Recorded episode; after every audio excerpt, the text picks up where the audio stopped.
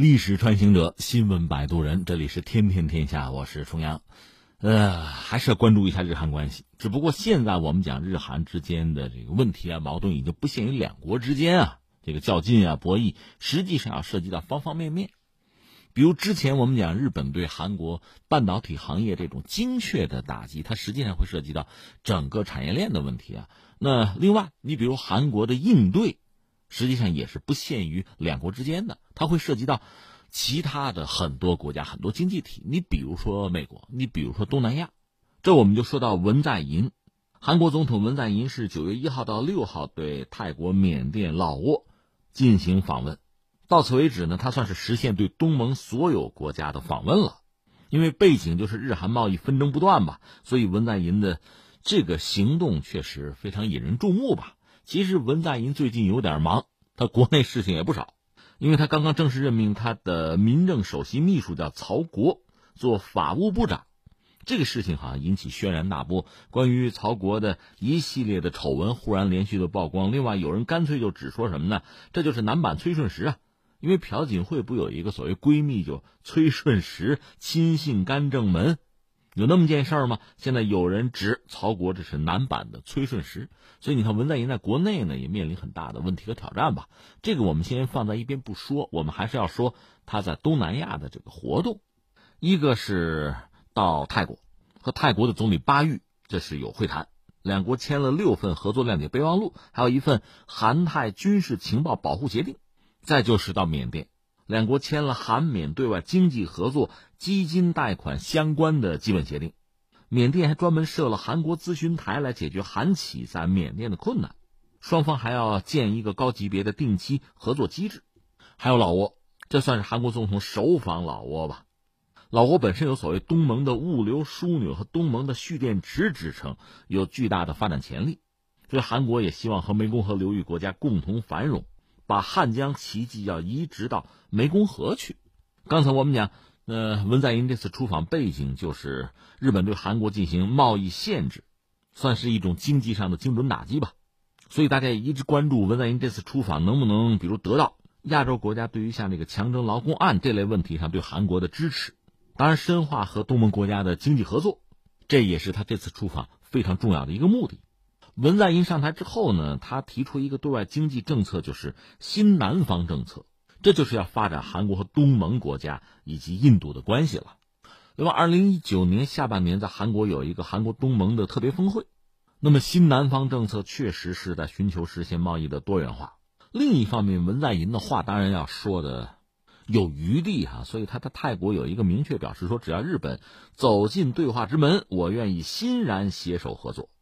大家都知道，之前嘛，一说到东盟，说到什么十加三中日韩嘛，中日韩是亚洲比较大的经济体，还真不是东盟。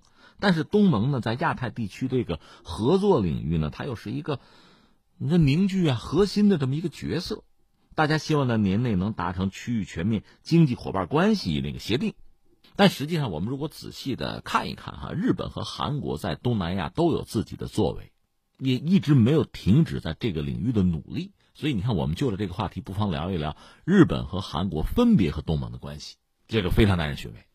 聊这个话题，先扯两句东南亚吧。说到东南亚，我觉得三点：一点是什么呢？就是本身资源丰富，对吧？第二点是什么呢？它地理位置重要。你看不看地图，脑子里你还不知道东南亚在哪儿，很重要。第三点是什么呢？一度他们是西方国家，就是老欧洲吧，尤其是欧洲，当然菲律宾例外，它后来成了美国的殖民地，对吧？所以很多东南亚国家是沦为西方的殖民地，这三个主要特点。然后我们翻回来再说日本，日本和东南亚的关系啊，那我只能用四个字那叫一言难尽啊。因为从历史上看，日本和东南亚的关系是什么呢？抢啊，掠夺呀，侵略呀。那二战以后呢，走的是和平啊，贸易啊，这么两条不同的路，但是目的是一样的，其实是为了资源。因为我们知道日本本身没什么资源，有火山有地震，你也不能要啊。所以日本呢，从明治维新之后，他确实是向西方学习，学的心也很诚，也很瓷实。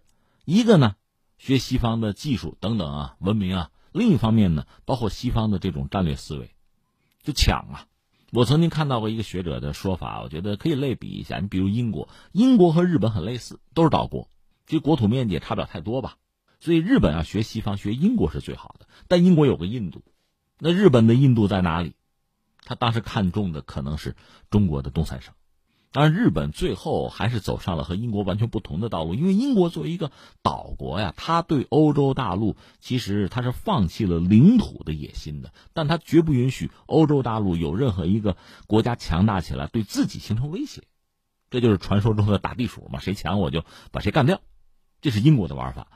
日本呢，一开始学英国，如果真学到底儿的话，其实对呃亚洲大陆对中国呢不是什么好消息。因为当年中国积贫积弱，军阀混战。如果日本真的是啊，看谁强就给谁一家伙，看谁弱就扶持谁一下，那么中国可就四分五裂了。但日本没有，日本最后是蛇吞象啊，自己过来直接抢，直接鲸吞呐。但他的体量消化不了，最后把自己搁在这儿。那大家熟悉二战史的话，我们从日本这个角度看问题，一个是呢，一脚踩到中国来，凡是站的就不想松嘴了。这是一个，然后他还有一个是北进还是这个南向的战略。所以北进呢就打苏联，往北打，这个当然日本陆军主导；而南向，这就是日本海军主导。日本的陆海军之间的不睦啊，你可以追到当年，他强藩之间的矛盾，这是自古以来的不可化解啊。所以当时日本陆军干了一件事，就是关东军呢去和苏联做了尝试性的作战，就张古峰啊、诺门坎战役。结果苏联当时很敏锐哈，就是集中了优势的兵力，甚至付出了更为惨重的伤亡吧，给了日本当头一棒，所以等于让日本最后下决心不在北进，而是南下，那就是打东南亚。当然，在这个过程之中呢，一直跟美国做生意，买了美国大量的战略物资，到最后呢，钱基本上花光了，就是之前啊，甲午战争啊、日俄战争攒的那点家底儿都交给美国人，钱让美国人挣了，想赊账，美国还不干。最后你怎么着还进攻东南亚？你给我退回到一九三七年之前的那个状态，这才导致日本最后和美国彻底翻脸，就是偷袭珍珠港。而这个时候，东南亚很多国家都已经在日本的铁蹄之下呀，那结局命运相当悲惨了，大量的屠杀，大量的掠夺，因为日本没有资源，在东南亚还是能搞到橡胶、石油和一些这个金属矿。当然，日本在一九四五年打败，打败之后，我们下面要说的是和东南亚的关系。就非常有意思了，一个是按照我们惯常的理解，用老百姓最通俗的说法，东南亚国家对日本好像没有那么恨。为什么？我觉得有几个原因。一个是很多东南亚的这个国家小国吧，作为国家形态吧，其实一个是独立比较晚，形态也不是很完整，就公众的国家意识啊，不是那么强。再一个，东南亚很多国家，我们说之前是欧美的殖民地，所以日本并不是第一个。也不是唯一的侵略者，再有就是日本人会洗脑，对东南亚很多这个国家民众做一个洗脑教育吧。我们都黄种人啊，我们把白种人赶走，我们要搞大东亚共荣圈，就这套东西。另外呢，扶植一些傀儡政权，而这些政权相关的一些政治人物吧，在二战结束以后，在一些东南亚国家独立的过程中，他们其实也起了比较关键的作用，而他们和日本人呢，有着千丝万缕的联系。再就是二战结束以后。日本人该赔款赔了款，另外呢还有经济援助，所以导致很多东南亚国家和日本的关系从经贸上讲就密切，从历史上呢，就丝丝缕缕，有着这样和那样的联系。另外最关键的，日本对东南亚也有着自己很明晰的诉求。你看啊，我们就说日本这个国家，我们刚才开玩笑，它具有火山地震，你说别的矿藏有没有？你也不能说完全没有，煤是有的，这个硫磺、铜，什么石灰石，这算是有的。但很多重要的矿产，日本确实是全球第一，要么就是第二大的进口国，就是它没有啊。那几乎所有的矿它都需要进口，而且每年进口的这个矿产品啊，占它进口总量的可能能到四成。所以说到底，日本根本就是一个缺乏矿产资源的国家。那怎么办？只能是在全球范围内去布局，有自己的一个全球的这个矿产战略吧，来解决问题。而这个问题不是现在才有的，二战以前就有了，只不过在上个世纪，就二战前吧，三四十年代吧，日本是希望通过战争的方式，所谓大东亚圣战嘛，通过这个方式去掠夺，包括中国、什么朝鲜、东南亚国家，都是在他侵略的名单之中。但日本的侵略确实给就给整个人类了，包括亚太地区，就造成非常大的浩劫，就灾难呀。二战以后，日本战败。但是刚才我们讲，这个能源资源的困局是依旧存在啊，只不过他要解决问题就转换方式，以前通过武力的方式，那路肯定行不通啊，那就通过所谓和平的方式吧。这里面比如说经济技术合作啊，援助，通过这种方式吧，一系列举措吧，改善和目标国的关系。另外就是支持自己的这个公司企业，做这个跨国的矿业经营，其实还是要和目标国去打交道。那这里边东南亚国家，因为离得还比较近嘛，那当然是很重要的选项了。因为日本本身实在是缺乏能源资源，这方面吃的亏很多，所以他向来是不把鸡蛋放到一个篮子里，就是说他这方面是搞多元化的。而东南亚国家肯定是他这个，我们就说能源资源吧，多元化的重要的国家和地区之一吧。我这儿这个数据很老的数据，二零一五年的时候，就是马来西亚、泰国、印尼还有越南这几家是占了日本的国际贸易的百分之十一点九，仅次于中国。那翻回来，我们说日本和东南亚国家的关系就至关重要吧，甚至你可以说这是软肋。那就是说，如果日本没有办法和东南亚国家保持一个比较稳定的关系的话，那么它的能源资源安全可能就要出问题。他当然要小心经营了。所以，韩国的总统如果转一圈的话，那日本人多多少少也会心里一颤吧。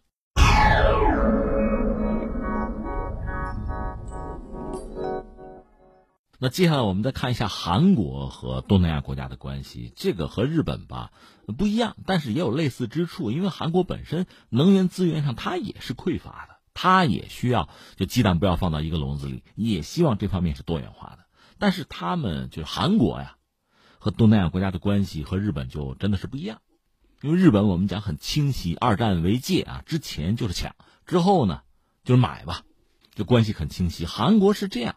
一个是朝鲜战争，战争之后呢，朝韩双方还是长期的敌对，那这当然要，呃，影响韩国的这个对外整体的战略，也会牵扯他非常多的精力。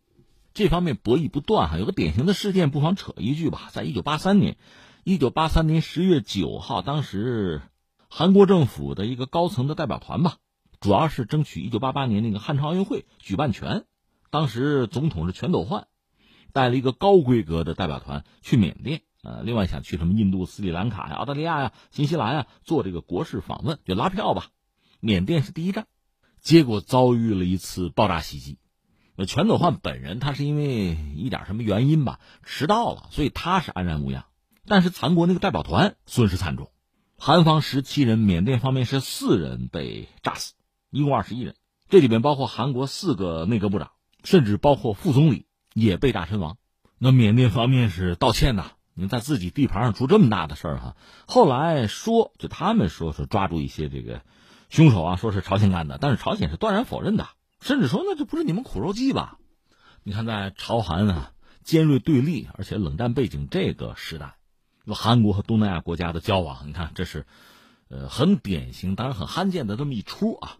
另外还有什么呢？就是韩国本身呢，当时作为一个。它得算后发国家了，七十年代开始经济腾飞吧。它其实主要打交道的一个美国，一个还是日本，都算发达国家，和欧洲有些联系和交往，和发展中国家的交往其实本身就不多。到了八十年代呢，有学者总结叫经济外交和外交实用主义，这是韩国对外政策的一个很重要的特征吧。说到底，一个是我经济已经比较发达了，我希望被西方承认，被西方认可是一个。先进国家进入一个发达国家的俱乐部，也希望被日本能够这个平等看待吧。再有一个是什么呢？又希望自己在发达国家和发展中国家之中呢，能够起一个桥梁的作用。你看，有了这样的战略或者明确的定位吧，它和东南亚国家的关系逐渐也就搞起来了。和日本其实有点，我觉得有点类似。首先是能源进口吧，从八十年代开始，从印尼啊，从文莱进口一些能源。另外，亚太地区确实也有。就是韩国呀，发展至关重要的一些原材料啊、半成品。到一九九七年的时候，韩国大约就是一成吧，一成的进口产品是来自东盟的，它百分之十四出口产品是卖给东盟的。那当时还有一个大背景就是中国的崛起嘛，所以你看，在二零一二年左右，中国占到韩国总贸易额的百分之二十，这是韩国的绝对的第一大贸易伙伴。而相对呢，美国、日本这个地位有所下调。我是说，在这经济的贸易上啊，韩国本身又是一个小国，所以他就要考虑，就支持对外直接投资。韩国公司在海外可以做投资，利用当地的一些比较低廉的劳动力成本吧，就生产出口第三方市场的产品，那东南亚确实就是一个选择了。但是我们讲和日本比起来，它反应确实是有些迟钝。你比如说东盟本身这个组织和美国的关系是比较密切的，那日本、韩国和美国关系同样很密切，它不存在冷战意识形态太多对立的这个东西啊。但实际上，韩国在真的是冷战结束前后吧，就八九年到九一年这一段吧，才开始真的就是韩国和东盟建立一个对话伙伴的关系。在那之后吧，双方的关系逐渐的进入一个新阶段吧。这我们算是说清楚了日本、韩国分别啊和东盟的这个关系这个脉络吧。其实就说亚太地区确实很有意思，理论上中日韩这是最主要的经济体，东盟嘛国家毕竟太小太碎哈，而且经济发展的阶段在那摆着，还真排不上。但是呢，中日韩经济要整合难度是超级大。我们说在全球范围内难度最大，可能也说得通。这里面涉及到几个问题，一个你得承认有历史有领土的问题。有这方面的纠纷，就很难达成一致、达成共识。再一个呢，有一些域外国家的关注和忧虑，最终的结果就是骚扰。你比如美国很不希望中日韩的经济整合在一起。另外就是整个亚太地区也存在一个谁做头把交椅，谁是掌握领导权的问题，也存在这个谁的话语权最大。这些竞争客观上也是存在的。所以在目前这格局下呢，中日韩经济整合不到一起。当然很多事情你得交给时间。相信在不远的将来，刚才我们讲的那些问题就会有一个很明晰的答案了。但是从过去到现在吧，这个阶段反而是东盟起了一个至关重要的作用。不过它盘子又比较小，而且我们说它经济发展的阶段也没有办法对全局有一个掌控和覆盖。所以整个亚太区域的这个经济不动不动什么十加三嘛，它就是这么一个状况。这个状况等于有它的合理性，但是它的局限性同样也很大。目前日韩之间的这个矛盾吧，包括文在寅的这个出访嘛，让我们看到，其实日韩想真正走到一起啊，哪怕搁置争议啊，这不是一个很容易做到的事情。所以在整个亚太经济整合之中，他们两家吧，任何一家做主角的可能性几乎都不存在了。那么东盟和中国可能才是后选项，而这两者孰优孰劣，其实也早已昭然若揭吧。